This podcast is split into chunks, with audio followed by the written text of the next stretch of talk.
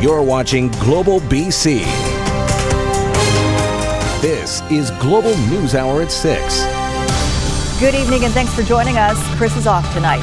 Several students at a prestigious Vancouver private school have been expelled or suspended for sharing racist, hate filled posts online. The boys were said to be involved in posting neo Nazi memes and messages to social media Vancouver police are now investigating. Our Jennifer Palma spoke with one of the students involved. It's a prestigious all boys school where students are held to a higher account, but now up to 19 students have been suspended or expelled over anti Semitic comments on social media. One suspended student spoke with us to give us his side of the story. They sent back and forth these memes that were offensive to these may have been offensive to these communities. According to the student who wanted to remain anonymous, the racist memes were predominantly over Instagram and that this has been going on for a while. The students who were involved come from a variety of cultural backgrounds. Well, mainly anti Semitic and anti black, but honestly, I don't think we actually meant anything by it. We just, you know, we're just erratic teenagers. In a statement, the school says they are aware of the matter and that senior students have been expelled and suspended. The school states police say this is not a criminal matter, but Vancouver police say the file is open. We're currently conducting an investigation. Our youth services section, which includes a school liaison officer, is engaged has been meeting with staff and students at the school. We spoke with a former student and past president of the school's alumni association. He's demanding a full investigation. There needs to be something much further than that the proliferation of anti Semitism, uh, particularly in the last half of the seven and a half decades since uh, the Holocaust, uh, is extremely troubling. As for the student, he says he's deeply sorry and that he hopes this doesn't tarnish the school that he loves. With the suspension, I I took lessons from it and didn't just like shake it off. I took like real personal lessons from it. So from this, I can move on I can bounce back even more. The Ministry of Education is also looking into the matter and will be inspecting the school in November. Jennifer Palma, Global News. Now, a major headache for many drivers during this evening's commute as climate activists march through downtown Vancouver. It's the second demonstration staged by Extinction Rebellion, the same group that shut down the Burrard Bridge last week. Our Jordan Armstrong is following the protest for us tonight. How disruptive has it been so far, Jordan? I would say it's been somewhat disruptive, Sophie. Definitely not total chaos. You know, the protest started at about 5 o'clock, and as a lot of people know, Friday afternoon rush in Vancouver typically is from about 3 till 4.30, so they were starting at the tail end of the rush, and the protest has actually moved quite quickly. We've gone down Richards and Robson and Granville onto Georgia. They're now on Burrard Street just approaching Robson, although as you can see, it stopped here for a minute. They're actually singing Solidarity Forever. If they have a predetermined route, they're not revealing it to us or Vancouver police. Participants say they're just going to go with the flow of things on this rainy Friday. Given, though, that this is happening during the evening commute, the tail end of it at least, there is a chance the climate activists could be face to face with drivers at some point, although I have to say it's been fairly upbeat so far. Just some small discussions, I would call them, not really confrontations. Police are definitely keeping an eye on things and escorting the protesters, but again, they don't know where they're going to go. We asked one of the participants about what their demands are here. The first one's tell the truth. So it's basically telling our governments and the media to tell the truth about the climate and ecological emergency. So many people don't even understand climate change right now. So that's a huge issue to get motivation or people to take a position on it. And then the second one is uh, reducing net emissions to zero by 2025 and halting biodiversity loss. And then the third one is creating a citizens' assembly to determine the decisions about how we do this and create policies moving forward. These protests are happening in dozens of cities around the world. It's the second one in Vancouver in as many weeks. Two Mondays ago, activists shut down the Burrard Bridge for most of the day. In the end, 10 people were arrested. I've just been told that they're going to be turning now onto Robson Street. So, Robson Street is the next one to avoid if you're driving in downtown Vancouver tonight. Sophie. All right, thanks for that. We'll keep an eye on the situation as the evening progresses. Jordan Armstrong following that protest through downtown Vancouver. Vancouver police are investigating the homicide of a 60 year old woman who was found dead in her East Vancouver apartment. Maggie Nelson's body was discovered by a maintenance worker in her Strathcona building near Keefer and Gore on Wednesday morning. The death appeared to be suspicious, and after conferring with the coroner service, today investigators ruled it a homicide. No arrests have been made. I can't speak about specific in, in details of the investigation, but we're confident there's no risk to the public. This was not a random uh, a random incident. A man has been slapped with a fine for pulling off a dangerous stunt on the SkyTrain. He was caught on the Expo line riding between two cars as the SkyTrain was traveling between the Main Street and Broadway stations at around 5:45 Thursday night. He was issued a $115 fine. Transit police say this kind of behavior is extremely risky and could have resulted in major injury or even death. Former Sergeant at Arms Gary Lenz is breaking his silence tonight in a Global News exclusive. He's adamantly rebutting the findings of the independent report into the legislature spending scandal. As Richard Zussman reports, Lenz is lashing out at Speaker Darryl Plecas and investigator Doug Lepard, determined to clear his name. He has quit as Sergeant at Arms, accused of egregious breach of trust. Now Gary Lenz is speaking publicly for the first time since a damning report was released threatening to destroy his reputation. I want to clear my name. I've done nothing wrong. Lenz has been accused by former Vancouver Deputy Police Chief Doug Lepard of lying. In Lepard's report, commissioned by Speaker Darryl Plecas, multiple witnesses say Lenz was well aware of thousands of dollars of alcohol not being returned after a legislature event and was being kept by former clerk Craig James, a finding Lenz denies. I disagree strongly with Doug Lepard's report. His conclusions are wrong. I did not lie to Doug Lepard. I did not lie to Bev McLachlin. Len's quick to point out that while former Chief Justice of the Supreme Court Beverly McLachlin found James committed administrative misconduct, he was cleared of wrongdoing, adding by using this rulebook that the Speaker should have been the one to investigate the truckload of booze, not the Sergeant at Arms. I went in his office, I put my hand on his desk, and I said, Darryl, this sits on your desk. You are the Speaker, you're in charge of the security of Parliament. As to why Lenz quit his job earlier this month after vowing to fight for his return, he says it was clear Plecas was going to do everything he could to keep him out. His actions are so over the top. There's just no way I can work there. The question is, why should the public believe Lenz over the Speaker, witnesses, and Lepard? What I would ask the public is this. You need to look at, you should look at what happened and occurred at the time, not what we know now. Len says he's still deciding on whether he will sue, but he fully expects to be cleared by an ongoing police investigation. And if it works out Lenz's way, he would like to hear from the Speaker himself. I would definitely like an apology at the end of this. But again, I don't have control over this. Richard Zussman, Global News, Victoria. One of the first stages of the inquiry into money laundering in BC got underway today. The commission, led by Austin Cullen, heard from counsel representing two BC Lottery Corporation executives and two whistleblowers who want to participate in the proceedings.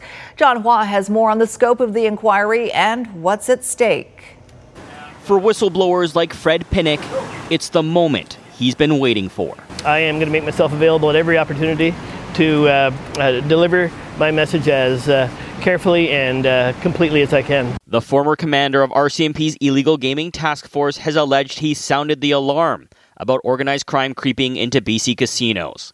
Order, all right. Now he's finally in front of Commissioner Austin Cullen, tasked with getting to the bottom of how this province became a laundromat for dirty money. The more awareness there is of its presence and of the profound social harms it springs from and propagates, the less complacency there can be for facilitating or tolerating it. Before the Cullen Commission looks into how criminal cash was cleaned in BC, two BCLC executives and one whistleblower are making a push for participant standing. Participants have certain abilities in the room, for example, to in, in ask questions of witnesses, to provide or make requests for documents. Counsel for BCLC's CEO and VP of Casino and Community Gaming argued focus on the corporation, also comes at a personal cost. Jim Lightbody's lawyer, Robin McFee, stating Mr. Lightbody, the president and CEO of BCLC, has obvious significant personal, privacy, reputational, and professional interests that may be affected in the course of the Commission's proceedings. I think there's an argument to, to be made for standing for uh, me and other whistleblowers who may come forward. That being the public perception of decision makers being granted standing while those who are brave enough to speak out are kept to the witness list. Balance must be demonstrated. The Cullen Commission is expected to rule on standing next week, but wants the public to know it will do what it takes to get to the truth. John Hua, Global News.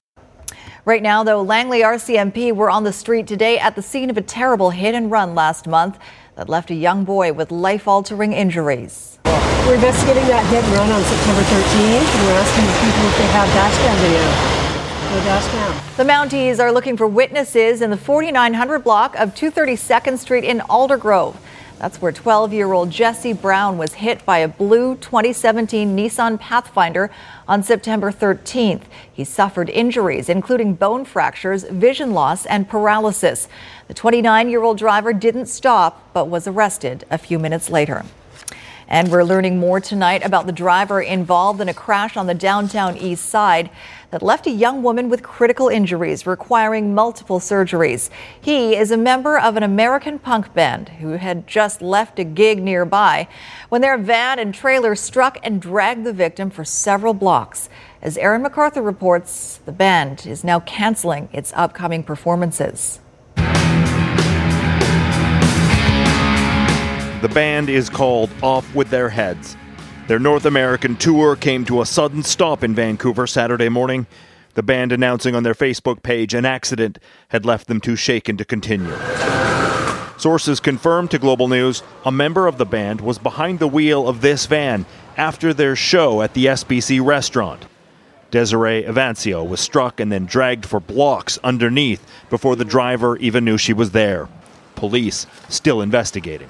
There's evidence that the driver was impaired by alcohol to some degree.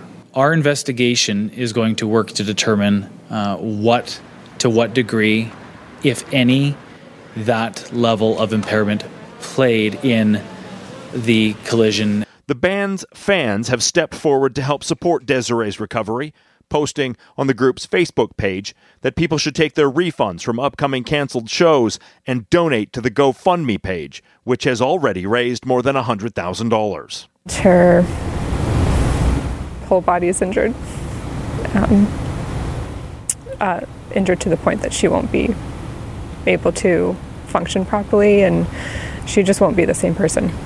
Evancio remains sedated recovering from one of what will be numerous surgeries. Right now, it's unclear if charges will be laid against the driver or if the insurance from the U.S. band will be sufficient to help pay for a lifetime of recovery. Aaron MacArthur, Global News. Probably seeing some traffic disruptions in downtown Vancouver at this hour. Let's head back down there to our Jordan Armstrong, who's been covering this Extinction Rebellion climate protest. Just heard them cheering. Uh, we do see some traffic moving, though, Jordan, which is probably a good sign.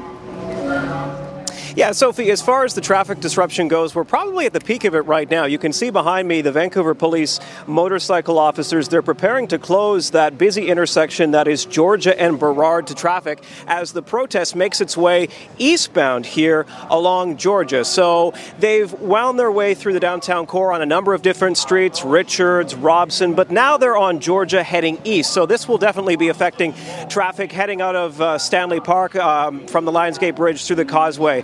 Uh, at this point, they're still going strong. No, uh, no sign yet of them wrapping up.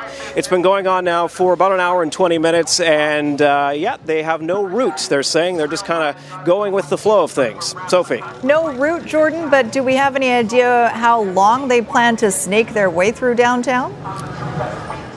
No, they claim they don't really have an agenda. They say it could wrap up fairly soon, or if uh, some people involved want to keep going, they will keep going. Even Vancouver police don't know where this is going. It's actually quite interesting. There's one woman at the start um, of the lineup there, and she tells the police officers, okay, we're going to go right now, we're going to go left, and then they go and block the traffic. So it, it does seem to be very spontaneous. Um, haven't been any real confrontations that I've seen. It seems to be fairly upbeat, although one thing people have pointed out um, that some were saying is kind of hypocritical is the protest is being led by a pickup truck, a very large diesel pickup truck.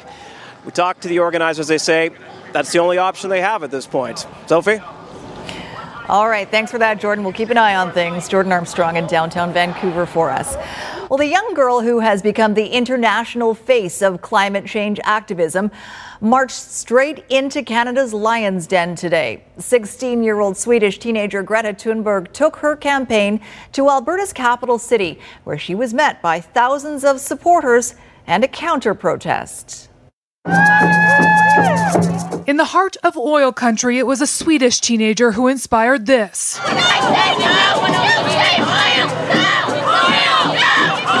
Thousands of people shutting down Edmonton streets and taking over the Alberta legislature grounds, calling for action against climate change. At the center of it all, Greta Thunberg, the 16 year old climate activist traveling the world and speaking out. Some people say that we are fighting for our future, but that is not true. We are not fighting for our future, we are fighting for everyone's future. And if you think we should be in school instead, then we suggest you take our place in the streets. Here in a province that relies on resource revenue, the sound of opposition rings just as loud. A convoy of trucks rolling past, loud but peaceful. I just want to say I'm wearing all black to support Alberta Oil. We also want to make the message very, very clear that this is the most ethically produced and cleanest produced oil in the world. And while tensions are high, it's a free country. Yes, it is. In the end, a message from Thunberg might resonate with both sides. Nothing is impossible if enough people stand united. Right. So thank you and continue, never give up. Come on. We stand together. As for Alberta's Premier, Jason Kenney did not meet with the teenager, instead, spending the day at a pipeline opening, an event he says was just a coincidence. Brianna Karsten Smith, Global News. Well, tis the season for fall celebrations, and meteorologist Kristi Gordon is live at his October event that won't scare the daylights out of you, Kristi. We certainly hope it's a little more gentle than Fright Nights. That's exactly right. So, so it's Harvest Land. There's an outdoor portion and an indoor portion. The outdoor portion is for families. Lots of fun things to do, like pumpkin slingshots. What's better than that? As well as lettuce chopping. You can see all sorts of different um, uh, entertainers, as well as uh, axe throwing. So, lots to do. It's open all weekend for the kids and families. So, come down because tomorrow's going to be a pretty good day. There's also an indoor portion. This is Tyson Villeneuve. He's an organizer of Harvest House, which is a hugely popular event. 1,400 people coming tonight. What can they expect? Well, Harvest House, this is our fifth year coming into it. It's tons of fun. It's our fun, unique interpretation of a traditional Oktoberfest, but we've remixed it, added in a whole new flair. We've got DJs, live bands, traditional fare, plus some modern twists. It's all actually narrated by, on, by professional character actors. We have our Burgermeister, our keg tapping ceremony, tons of food. We've got, obviously, uh, we've got our pork hocks, our bratwurst, amazing pretzels, and then hot mustard straight from Germany, the extra sharp mustard, Jagermeister. Of course, which I think I grew up on, Yeah. not as a kid. as, as a, you know, in through my university years. No, it, it actually is very traditional, authentic German. Like there's 56 herbs in it. It's amazing. Um, but yeah, so we've got a huge selection of beers, some really unique European beers, our own custom brew called Schnapsity, which is amazing. So um, yeah, cheers and What do you prost. say? Brost? Prost. Prost. Well, thank you for having us here. It runs uh, through tomorrow afternoon and evening also. Uh, so much fun down here. It's going to be quite the party. All right, back to you guys. Thanks, Tyson. Cheers. Cheers. All right, thanks very much, Kristi. Once again, this uh, historic moment, first time that two women have done a spacewalk together. Tracy, as a American astronauts Christina Koch and Jessica Meir becoming the world's first women only spacewalking team. The pair spent about seven hours today fixing a failed power controller. 400 kilometers above the Earth. We recognize that it is a historic achievement, and we do, of course, want to give credit to all of those that came before us. There has been a long line of female scientists, explorers, engineers, and astronauts, and we have followed in their footsteps to get us where we are today. Now, the spacewalk was supposed to happen in March, but at the time, NASA didn't have the right size spacesuits on the International Space Station. Washington state officials say they believe they have prevented a massacre with a major gun bust. Police have seized weapons, including military style rifles, from the regional leader of a violent neo Nazi group in the community of Arlington. Court documents label 24 year old Caleb Cole an extreme risk and say he's been involved with recruiting people for white supremacist activity and training for attacks. At this point, he's not been charged with any crime. Another shocking development in the scandal that has grounded Boeing 737 MAX jets around the world. U.S. investigators say Boeing withheld messages between pilots who had serious concerns with the flight control system that's been implicated in two deadly crashes. Two deadly crashes overseas, 346 died, and tonight more evidence that Boeing was aware of a problem with the anti stall system on the 737 MAX and didn't tell the FAA or airlines that fly the plane. In these messages from 2016 obtained by NBC News, two test pilots working for Boeing write about problems with the MCAS system in the flight simulator, two years before the first fatal crash in Indonesia. It's running rampant in the sim on me, writes the former chief test pilot Mark Forkner. The other pilot responds, Oh, great. That means we have to update the trim description. Forkner writes, so I basically lied to the regulators, unknowingly. At one point, he calls what happened in the flight simulator egregious.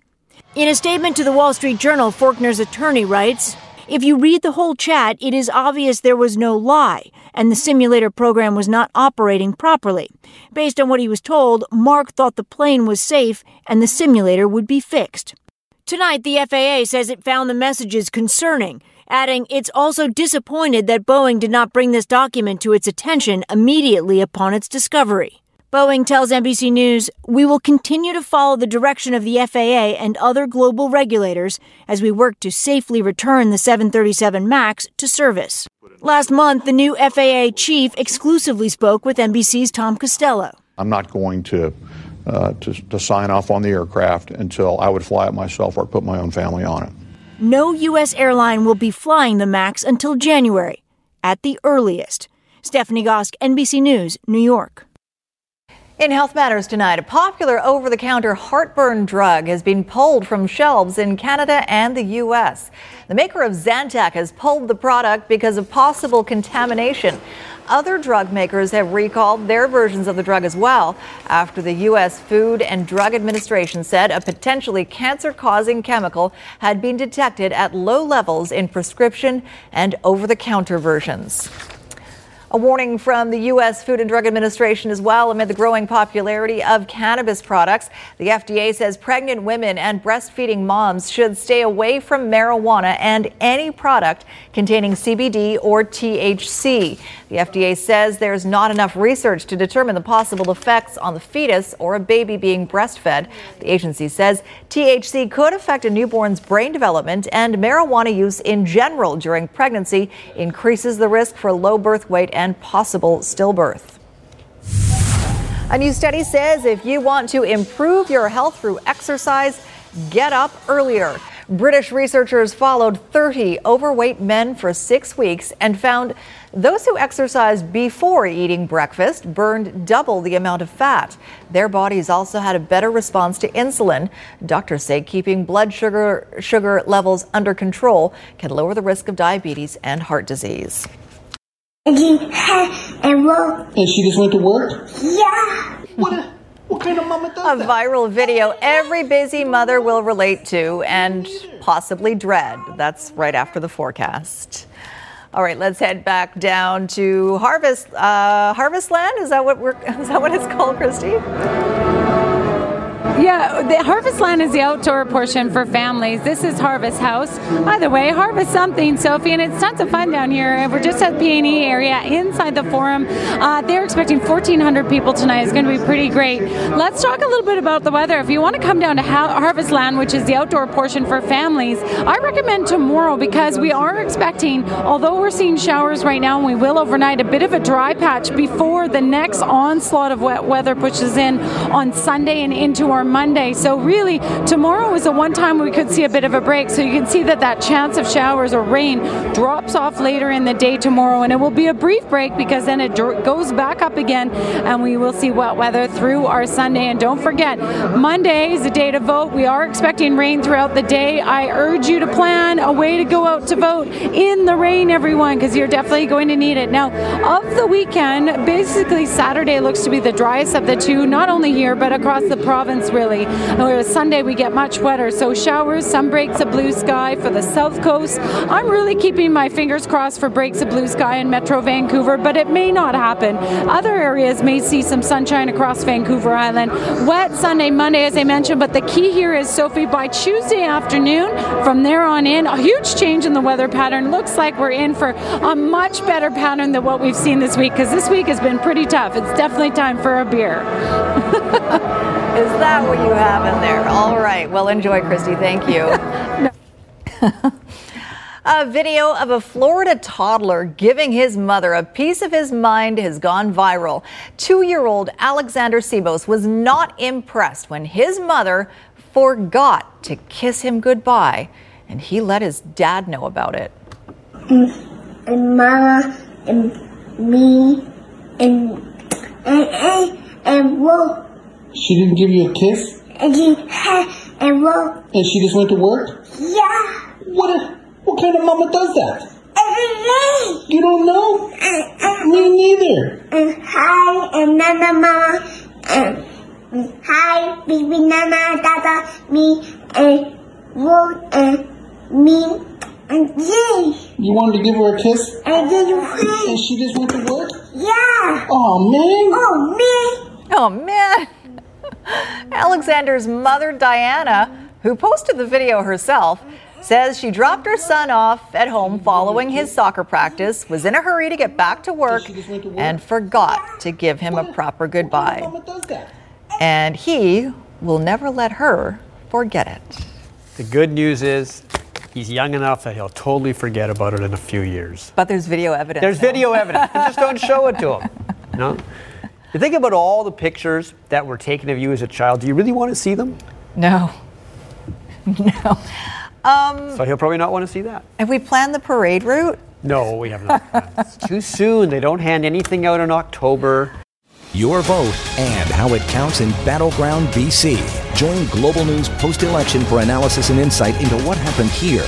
Your local coverage. Decision Canada after the vote. Monday on BC One. That's Monday. I know. I liked everybody's photo there. It's very, uh, very serious, Yeah. very election-like. Well, we're getting ready. Okay, so the Canucks' next game is uh, 10 a.m. tomorrow morning, our time, against New Jersey. That'll mean it'll be Quinn Hughes against his younger, younger brother, Jack. But the Devils also have the best player in the NHL named PK, and the best PK, period, belongs to the Vancouver Canucks. Yes, they're penalty killers have been the best in the league so far this season, stopping 95% of all the power plays they've faced, including some good work last night against St. Louis. This was the biggest kill of all.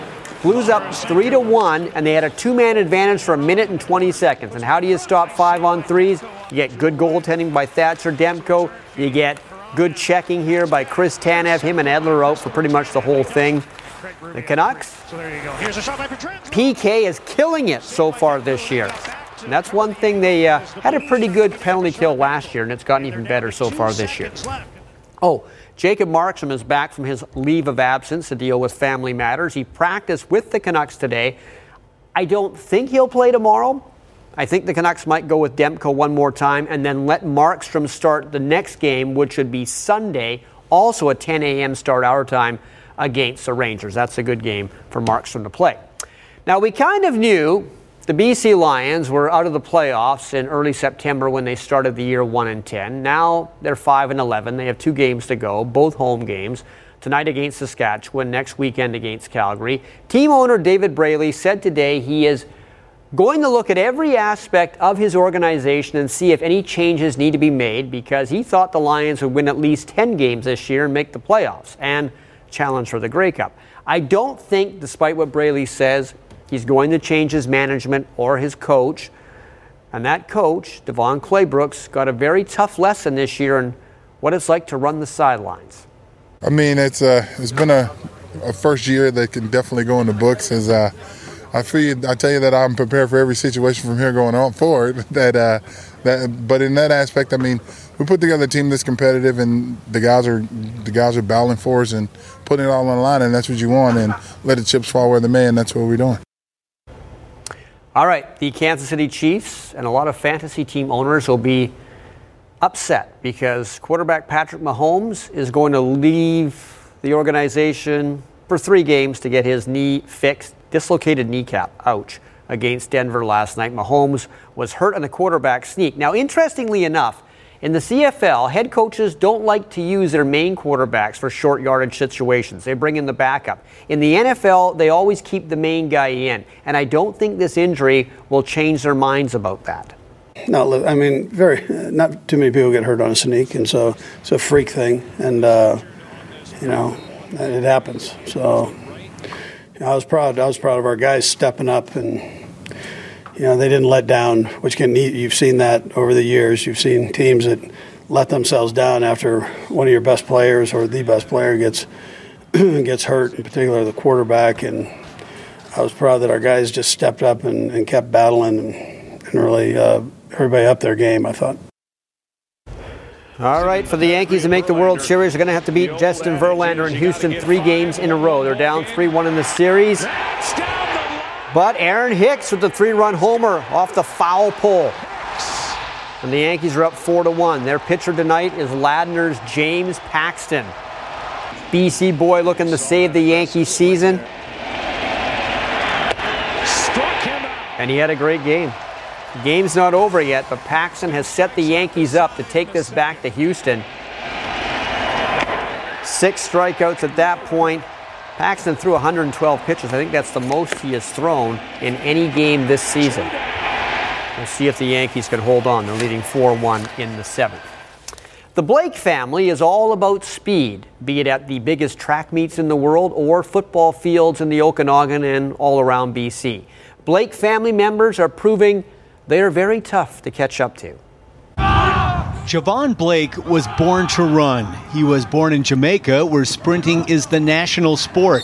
And when he moved to Kelowna in 2013, sprinting was still a passion. But then he discovered football. I love it. Like it's my first love now. Like I run, I still run track, but football is my first love for sure. He showed up at, at Rutland uh, in the fall of grade nine. He'd never played football before, and uh, you know, here's uh, the last four years. You, you, can see how much he's improved, going from a kid who didn't know which end of the football to throw to, to now he's uh, you know arguably the best uh, athlete playing high school football.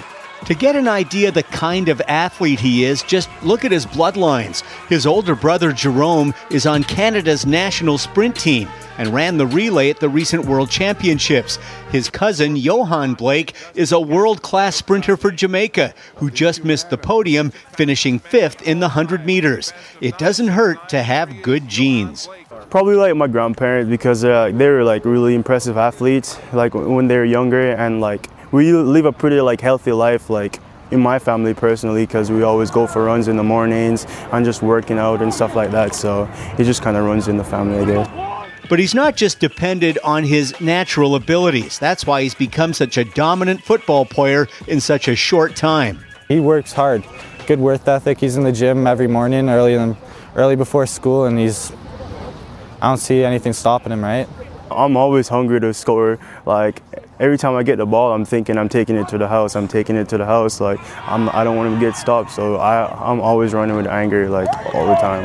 And he's hungry to take football to the next level, where the interest is building at home and south of the border. He's done a great job at marketing himself too. He uh, he knows all about social media and getting his highlights out there. And uh, as a result of that, you see every school in Canada is after him, and some of the schools in the U.S. are starting to look at him now too. And and uh, if he keeps performing at the level he is, then yeah, I think there'll be a, a ton of schools down south looking at him too. Like I didn't have much like when I was in Jamaica, so it's just kind of like I want to make the best of the opportunity I have now. So I just go to every game and just like put my 100% in all the time. Running runs in the family. It does. All right, just before we get to satellite debris, let's head back downtown and check in with Jordan Armstrong and find out the status of that climate protest. Jordan? Basically all over, Sophie. After about 90 minutes of marching through downtown traffic, the protesters made their way here to the Vancouver Art Gallery Plaza. There were speeches a few minutes ago, and now most of them have dispersed. And you can probably see traffic behind me there. That's Georgia Street. Eastbound, there will still be some delays, but the roads have reopened. Vancouver police say no problems reported tonight. Sophie? All right, good to see. Thanks very much, Jordan. Jordan Armstrong in downtown Vancouver. Okay. Okay. So at the Washington Capitals games, um, they have like the little kids play hockey in between Mhm. periods, and then they interview one of the kids, and who does the best. And Okay. this kid they interviewed, he's great. Here we go.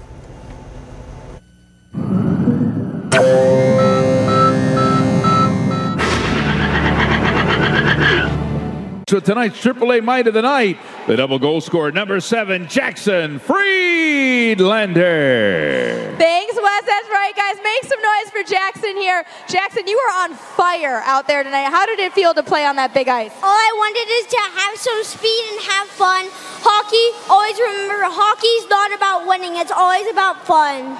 I love it, you guys. He's like a little motivational speaker down here. You might have some coaching in your future, I think. Now I gotta know who's your favorite Caps player? It's Ovechkin, and always I have a tarantula named Michael. He's a curly hair. He just had two crickets on Monday, one on Sunday.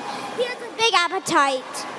Awesome. I love it. I think you could talk with us all day, but before we keep the conversation going, you scored two goals out there, and guess what? We're going to watch them on that big screen. You ready?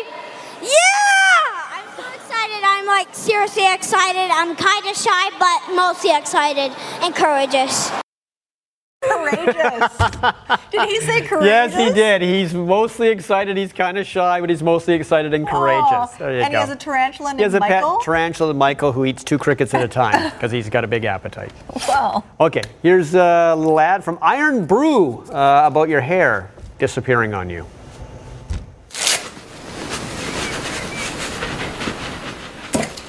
I'm leaving you, Jeff. Huh?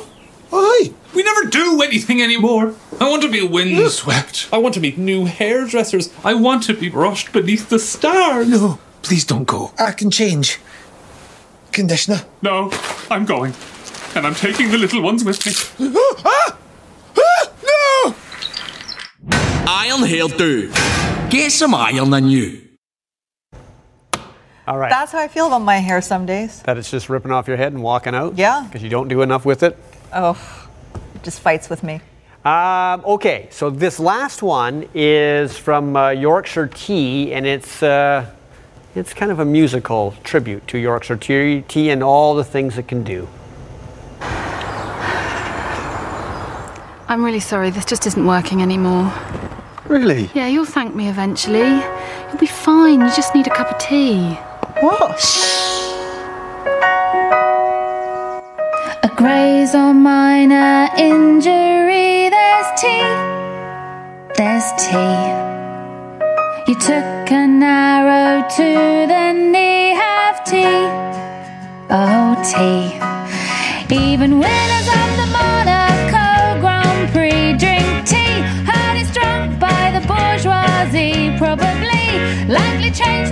of history. Lovely cup of tea. When Monday leaves you feeling blue and your boss has a rage that you can't subdue, you likely see his point of view if you just sit down and have a brew.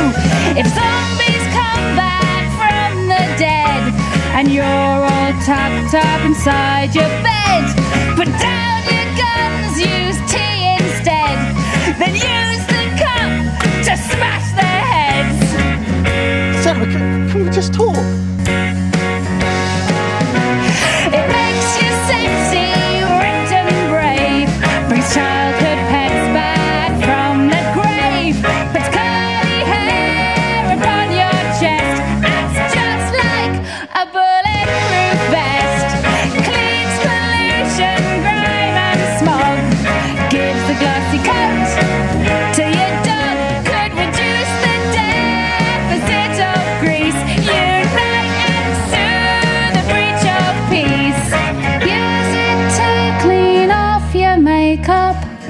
Better for a messy breakup.